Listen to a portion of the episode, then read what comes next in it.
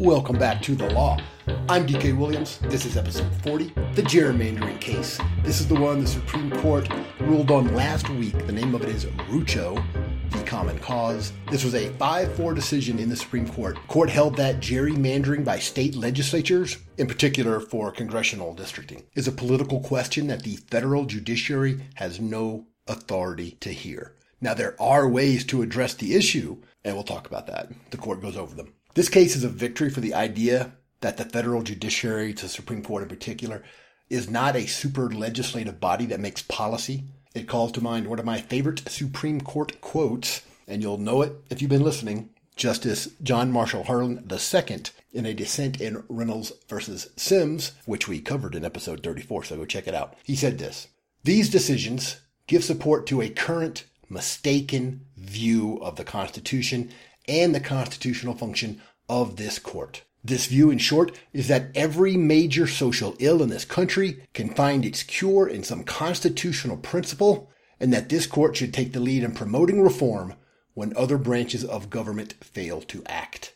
The Constitution is not a panacea for every blot upon the public welfare, nor should this court be thought of as a general haven of reform movements. That quote should be engraved in marble over every federal courthouse building. And in this particular case, the plaintiffs argued that unfair legislative districts for Congress was a blot upon the public welfare. Well, maybe, but that doesn't mean the Constitution has a remedy for it, nor that the Supreme Court has any authority to fix it. As always, the law with DK Williams is brought to you by the Launchpad Media Network, always launching ideas in your direction. Find us at thelaunchpadmedia.com and look for me in some upcoming collaborations with speakeasyideas.com. So go check them out online. I'll keep you apprised as to what's happening with them.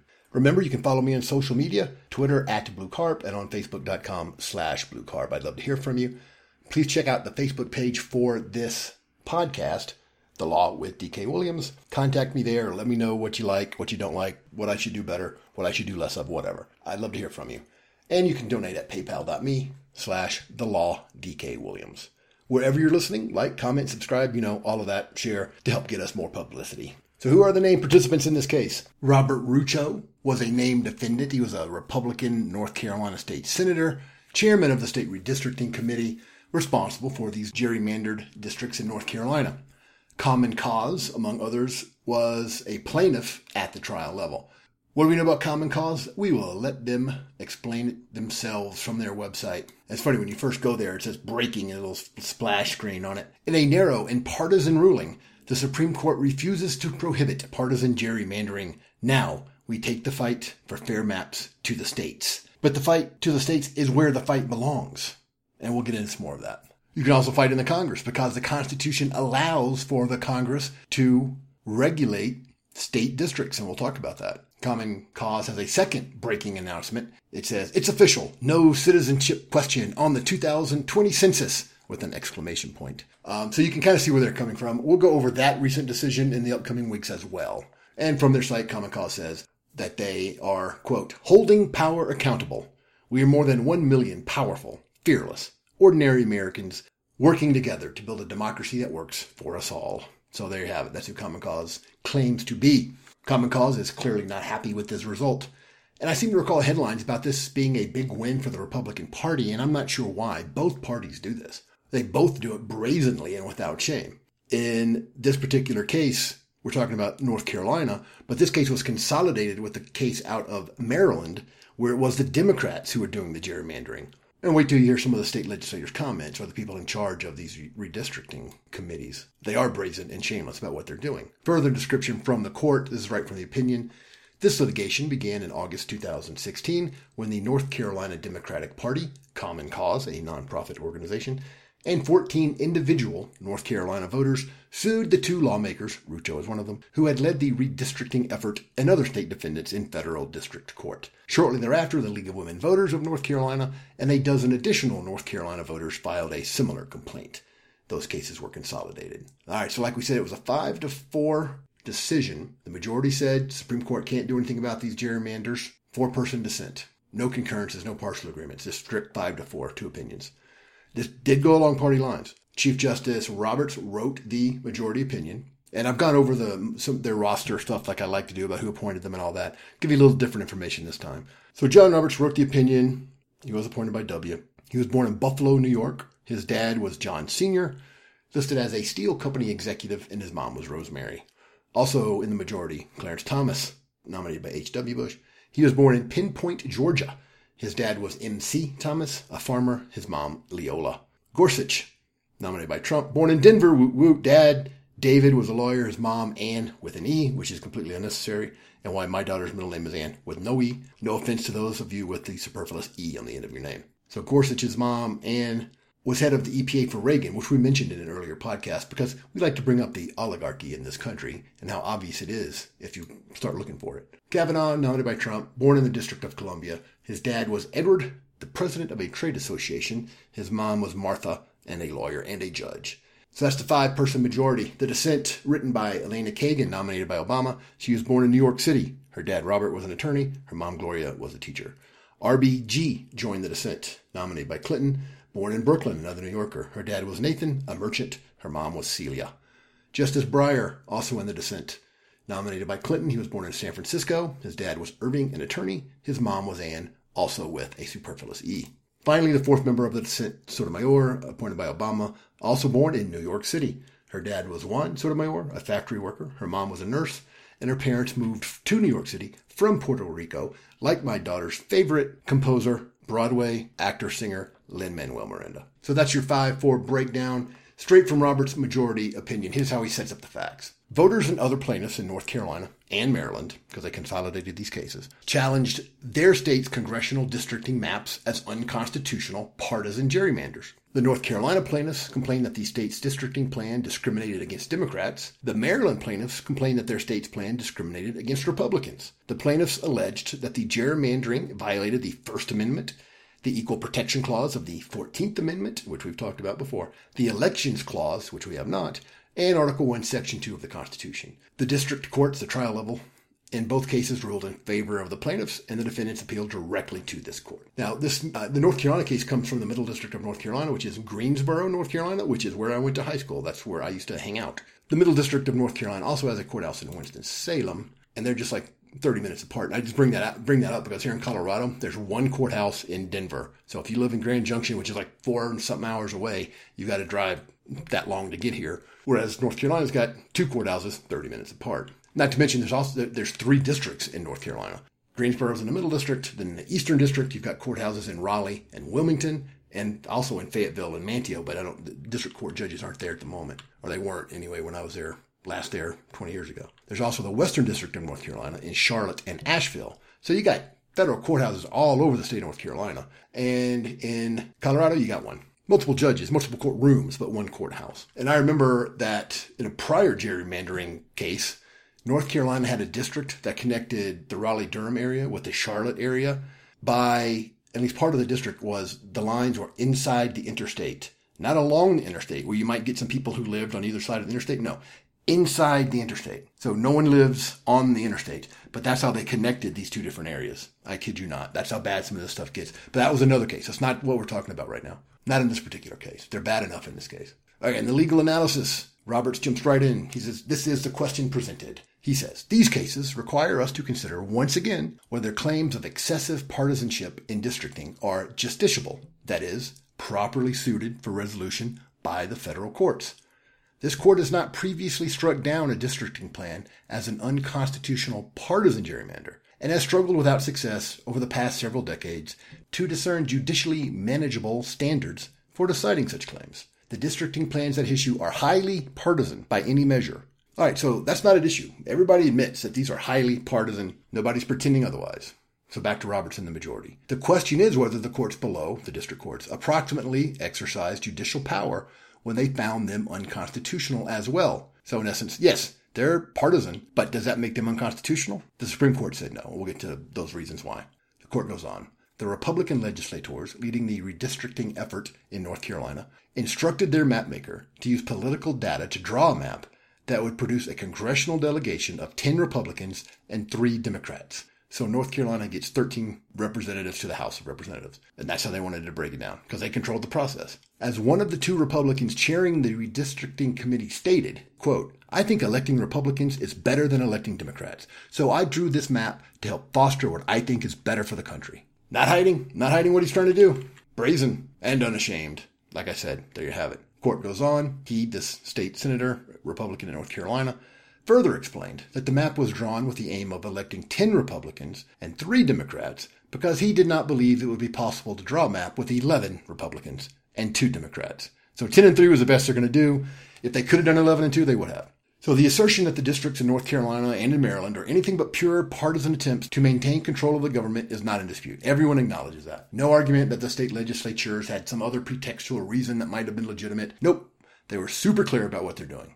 Pure power plays. And I learned two important gerrymandering terms. They are cracked and packed. I'll let Justice Roberts and the majority explain those words. A cracked district is one in which a party's supporters are divided among multiple districts so that they fall short of a majority in each.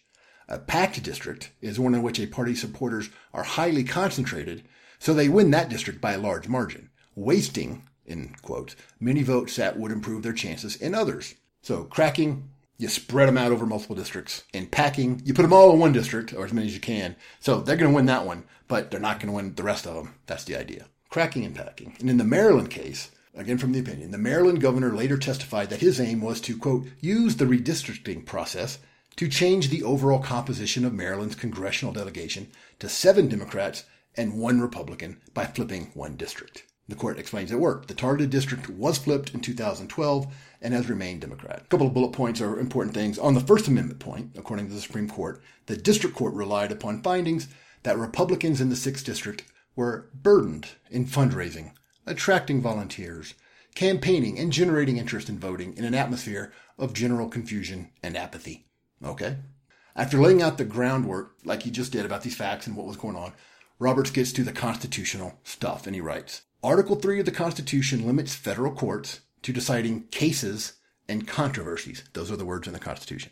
He says, We have understood that limitation to mean that federal courts can address only questions historically viewed as capable of resolution through the judicial process. Okay, right? I think everybody can stay with us through that. He goes on. In these cases, this North Carolina and Maryland gerrymandering cases, we are asked to decide an important question of constitutional law. But before we do so, we must find that the question is presented in a case or controversy, that is, in James Madison's words, of a judiciary nature. He goes on. Chief Justice Marshall famously wrote in Marbury v. Madison, which we covered in episode 3, that it is the province and duty of the judicial department to say what the law is. He goes on, Roberts. Sometimes, however, the law is that the judicial department has no business entertaining the claim of unlawfulness because the question is entrusted to one of the political branches or involves no judicially enforceable rights. Again, we can look to the Constitution as a starting point to find these things. Sometimes the answer is right there, just like it is in this case. The majority goes on. In such a case, the claim is said to present a political question and to be non justiciable, outside the court's competence, and therefore beyond the court's jurisdiction, which is what we have here. And you know, back to Justice Harlan's quote, the Supreme Court is not a panacea to solve all the country's ills. Roberts is basically making that point. Sometimes it's up to the legislature to do something. Or the states, the state legislatures. They've got power in the system, and they can do whatever they want within some limits. They can do a whole lot in deciding not to gerrymander things. They can do that. It's up to them. It's not up to the Supreme Court. He goes on. The question here is whether there is an appropriate role for the federal judiciary in remedying the problem of partisan gerrymandering, the social ill, right? Whether such claims are claims of legal right, resolvable according to legal principles, or political questions that must find their resolution elsewhere. Seems pretty straightforward to me so far. The court gets into history, which is important in this matter and a lot of constitutional issues, discusses how Congress has the constitutional authority to pass legislation about congressional districts that are drawn up by the states. But they haven't, at least not to the satisfaction of the plaintiffs in this case. States can address that gerrymandering also, and they have. And the, this court discusses some of them that have gone on recently and that have gone on in the past. States can stop gerrymandering. States have constitutions. And if the state constitution limits gerrymandering and the state legislature violates that limit, the state Supreme Court can address it. Just because there's a problem doesn't mean the federal courts can solve it. Other places can solve it. and they should solve it. And if you know what? If it doesn't get solved to your satisfaction, you've lost. That's the way it goes. So there are remedies available to these grotesquely drawn districts, and they are grotesquely drawn, some of them. But the remedies are political and not judicial, and that's okay. It's better than okay. It's good. That's the way our government was supposed to work, the way it is designed to work. And the Supreme Court making it work that way is what they're supposed to do. They're not supposed to attempt to cure every social ill and be a panacea for every social justice movement in the country, without regard to legitimate constitutional authority. Roberts and the majority go into some history, they say. Partisan gerrymandering is nothing new, nor is frustration with it. The practice was known in the colonies prior to independence, and the framers were familiar with it at the time of the drafting and ratification of the Constitution. During the very first congressional elections, George Washington and his Federalist allies accused Patrick Henry of trying to gerrymander Virginia's districts against their candidates, in particular James Madison, who ultimately prevailed over fellow future President James Monroe. All right, that's some history. Again, there's little new in politics. This was like at the very beginning. You've got these political gerrymanders going on. Washington disagreeing with Patrick Henry. This is not new. We seem to think all too often that modern politics or modern society is sinking to all time new lows. But take heart, we have been at these lows since the beginning. So don't worry about it that much. Nothing is new. Nothing is catastrophic. Not because we can't remember it already happened before. And most of you probably know where the word gerrymander comes from. But Roberts, Supreme Court reminds us. He says, he writes, in 1812, governor of Massachusetts and future vice president Elbridge Gerry, now again, this is me, he said it with a hard G, not like Jerry from Seinfeld, but Gary, like in Indiana. Even though we say gerrymandering, the guy is named after pronounced his last name, Gary. So Elbridge, not Eldridge, which I thought it was, Elbridge Gerry notoriously approved congressional districts that the legislature had drawn to aid the Democratic Republican Party, which we don't have anymore. The moniker gerrymander was born when an outraged Federalist newspaper observed that one of the misshapen districts resembled a salamander. There you go. So gerrymandering has been a political fact since the beginning of this country, since before we were officially a country. The court goes on. By 1840, the gerrymander was a recognized force in party politics and was generally attempted in all legislation enacted for the formation of election districts. It was generally conceded that each party would attempt to gain power which was not proportionate to its numerical strength. So, for example, if the state legislature gets 60% of one party and 40% of the other one, but if you can look at the numbers of the people that voted for each party, might be closer to 51 to 49%. That happens all the time. So that's trying to gain power not proportionate to its numerical strength. The court goes on. The framers addressed the election of representatives, which is exactly what we're talking about here. Election of representatives to Congress in the elections clause of the Constitution. Let's remember, let's go back to what that thing says. Article 1, Section 4, Clause 1. That provision of the Constitution, which is important, assigns to state legislatures the power to prescribe the times, places, and manner of holding elections for the members of Congress, while giving Congress the power to make or alter any such regulations. That's what it says. That's the Supreme Court just telling you what's in the Constitution. The answer is right there in the actual words of the Constitution. Imagine that. This is part of the opinion where Roberts and the majority list several times when the United States Congress did exercise this elections clause authority. He goes on. The framers were aware of electoral districting problems and considered what to do about them. They settled on a characteristic approach, assigning the issue to the state legislatures, expressly checked and balanced by the federal Congress. This ain't rocket science, folks. The Constitution says states get to decide how they do that, but federal Congress can change it. Those are two ways to solve the gerrymandering problem. The court goes on to quote Alexander Hamilton. Hamilton said, It will not be denied that a discretionary power over elections ought to exist somewhere. And Hamilton discusses state power, the congressional power, and one legislative body checking the other one, which is what they did. That was the result they came to. Back to the majority opinion. At no point, Roberts writes, was there a suggestion that the federal courts had a role to play, nor was there any indication that the framers had ever heard of courts doing such a thing. There you have it. That's undoubtedly true. Now, the Due Process Clause and the Privileges or Immunities Clause and the Equal Protection Clause of the 14th Amendment, which we've talked about before, those are post Civil War amendments, or the 14th Amendment was post Civil War.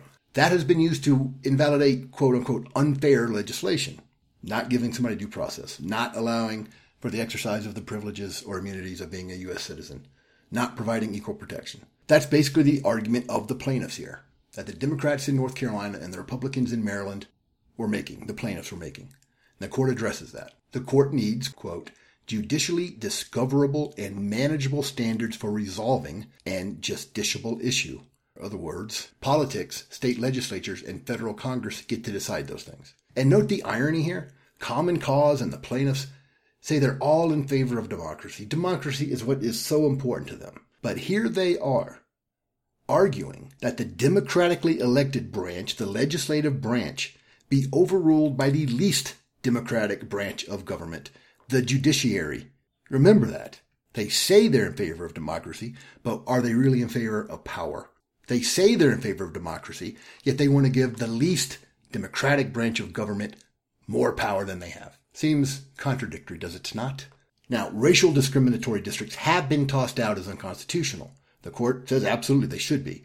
The court notes that, quote, laws that explicitly discriminate on the basis of race are presumptively invalid. Absolutely. Race, however, is not an issue here. Merely pure partisan politics. Robert says, the central problem is not determining whether a jurisdiction has engaged in partisan gerrymandering. It is determining when political gerrymandering has gone too far. And he points out that that is not a workable standard. We know that there's partisan politics. When do we say when it's too much? There's no way of doing that, even if it was allowable. But it's not even allowable. The Constitution doesn't allow for it. And to say, well, I know what's fair and what's not. I know it when I see it. That's not good enough. That doesn't work.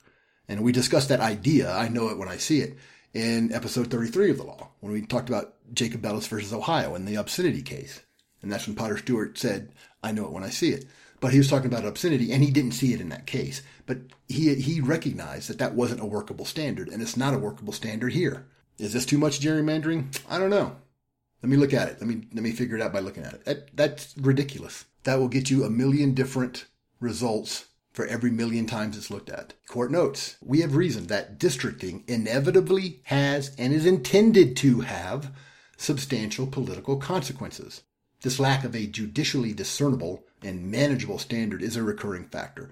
The court can't just impose its view of what is right or what is reasonable or what is fair regarding congressional or the state legislative districts for that matter, but this case is specifically about congressional districts. That's not its role. The Constitution lays out that role. State legislatures and federal Congress. And like I said, don't forget, state, constitu- state constitutions can address these districts too. If the state legislature violates the state constitution, the state courts can toss out those districts. There's plenty of ways to address this, but the federal courts is not one of them. The federal court system isn't supposed to be like your last chance grab bag. All right, we tried this one, it didn't work. Okay, let me try that one. That didn't work either. Okay, let me try another one. Damn it, it didn't work. Um, well, I guess we have to file a federal lawsuit and try it that way. No, that's not how it works. Not how it's supposed to work. The court goes on. An expansive standard requiring the correction of all election districts drawn for partisan reasons would commit federal and state courts to unprecedented intervention in the American political process. You would have the judiciary taking over the legislative, and that just ain't the court's constitutional role. It's right there on the page. Court goes on. With uncertain limits, intervening courts, even when proceeding with best intentions, would risk assuming political, not legal, responsibility for a process that often produces ill will and distrust. In other words, somebody's always going to be complaining about it. So the losers are going to complain, but they're supposed to complain to the legislature, not to the courts. Not for that, because the courts have got no way to address it that's superior to the way the legislature addresses it. And as to the equal protection argument, court simply states out, and they go into this, but they conclude the equal protection clause of the 14th Amendment does not require proportional representation as an imperative of political organization. So what they're saying is you don't have to make it close. If there's 40% Democrats, that doesn't mean they get 40% of the seats in Congress from that state. And if it did, you know who would be the happiest political party in the country?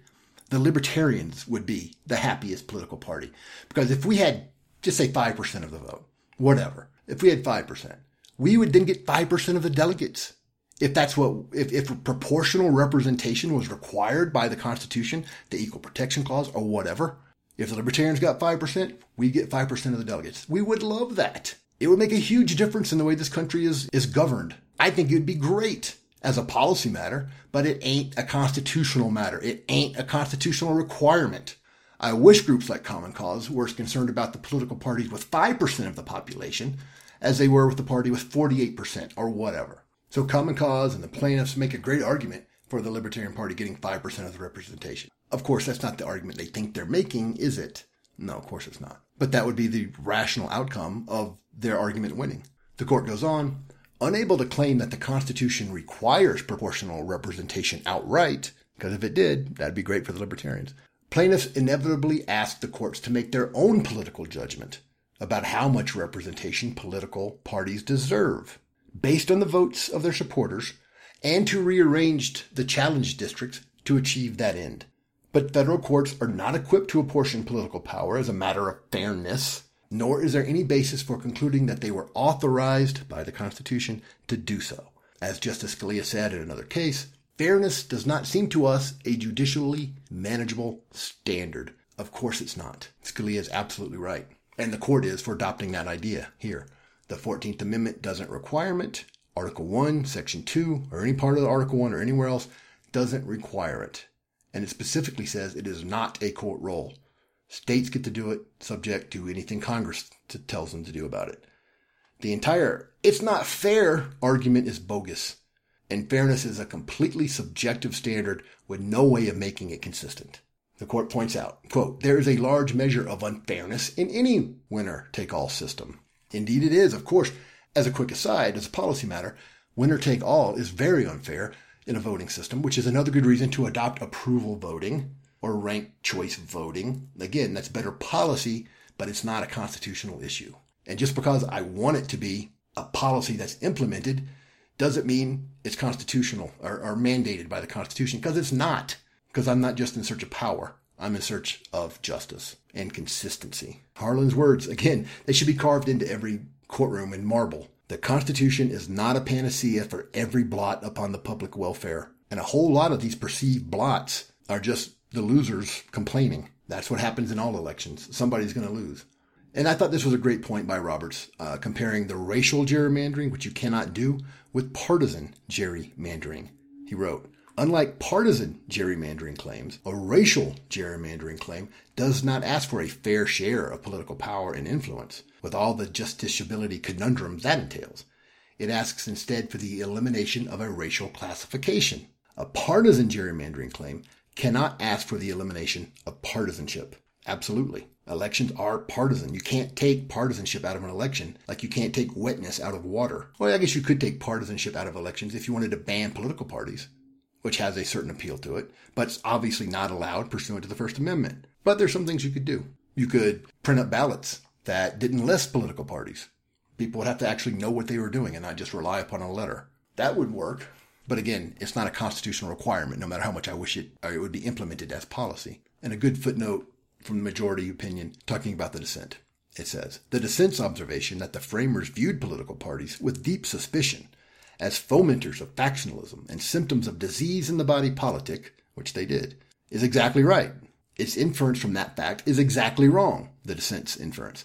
The framers would have been amazed at a constitutional theory that guarantees a certain degree of representation to all political parties.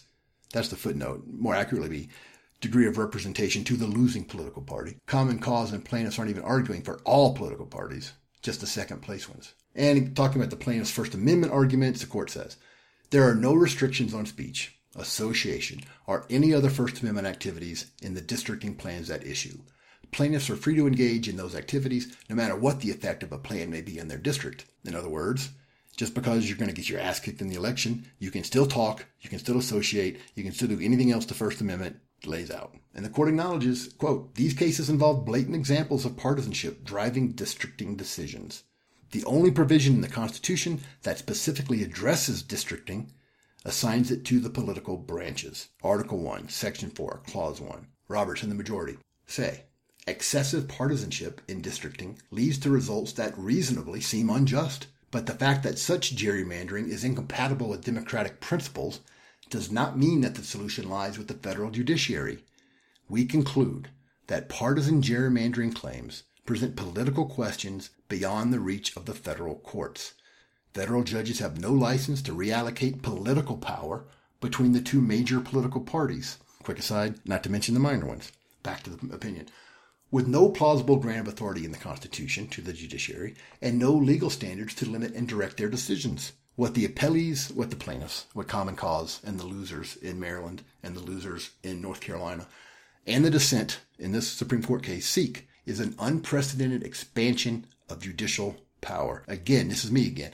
They talk about wanting democracy, but what they really want is more expansion of the least democratic part of the government, the judiciary, the Supreme Court. Wrapping this up. Our conclusion, the majority, the Supreme Court, five to four decision, does not condone excessive partisan gerrymandering nor does our conclusion condemn complaints about districting to echo into a void. The states are actively addressing the issue on a number of fronts. Then the court lists several examples. The fact that these demanding democracy routinely turn to the least democratic branch to achieve the means that they want to achieve, that they failed to achieve via actual democracy, is rather stark. It's kind of ironic, or whatever you want to say. For example, the Atlantic had a headline about this, still has it up there. A day of sorrow for American democracy. Save the drama, please. Courts taking power from legislators, which is what the plaintiffs wanted, is what the Atlantic wanted, is not democratic. But these people, again, a lot of them have no concern for honesty. They only have concern for power. Back to what the states are doing. The, the Supreme Court mentions that Florida has a fair districts amendment in their state constitution. Roberts writes, the dissent wonders why we can't do the same. The answer is that there is no fair districts amendment to the federal constitution. In the words of Kelso from that 70s show, burn. Just because some members in, of the court in black robes think something's a good idea, it's fair, which is a useless standard, or should be policy, doesn't give them the legitimate constitutional authority to implement that policy. Policy comes from the legislative branch and the executive branch. It doesn't come from the judicial branch. It's not supposed to. The court goes on. The framers gave Congress the power to do something about partisan gerrymandering in the elections clause. There's your answer. If you want to go to Congress, do that. If you want to the states, do that. But just because Congress doesn't do what you want them to do, what the plaintiffs want in this case, doesn't confer jurisdiction on the federal courts. And there you have it. Gerrymandering might be horrible. Indeed, it is brazen and shameless. But the solution is via Congress or the states themselves, including the state constitutions and the state courts. Because you lose in one of those places, or all of those places, doesn't magically give you a federal case. The Supreme Court majority just points that out. They got it right. I am DK Williams, and this has been The Law, Episode 40 Rucho versus Common Cause, the gerrymandering case. We're brought to you by the Launchpad Media Network, always launching ideas in your direction. Find us at thelaunchpadmedia.com and be looking for some collaborations from me from the law with speakeasyideas.com soon.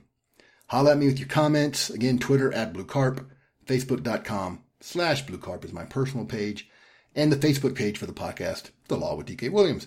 And if you'd like to keep the podcast going, you can donate at paypal.me slash The Law DK Williams.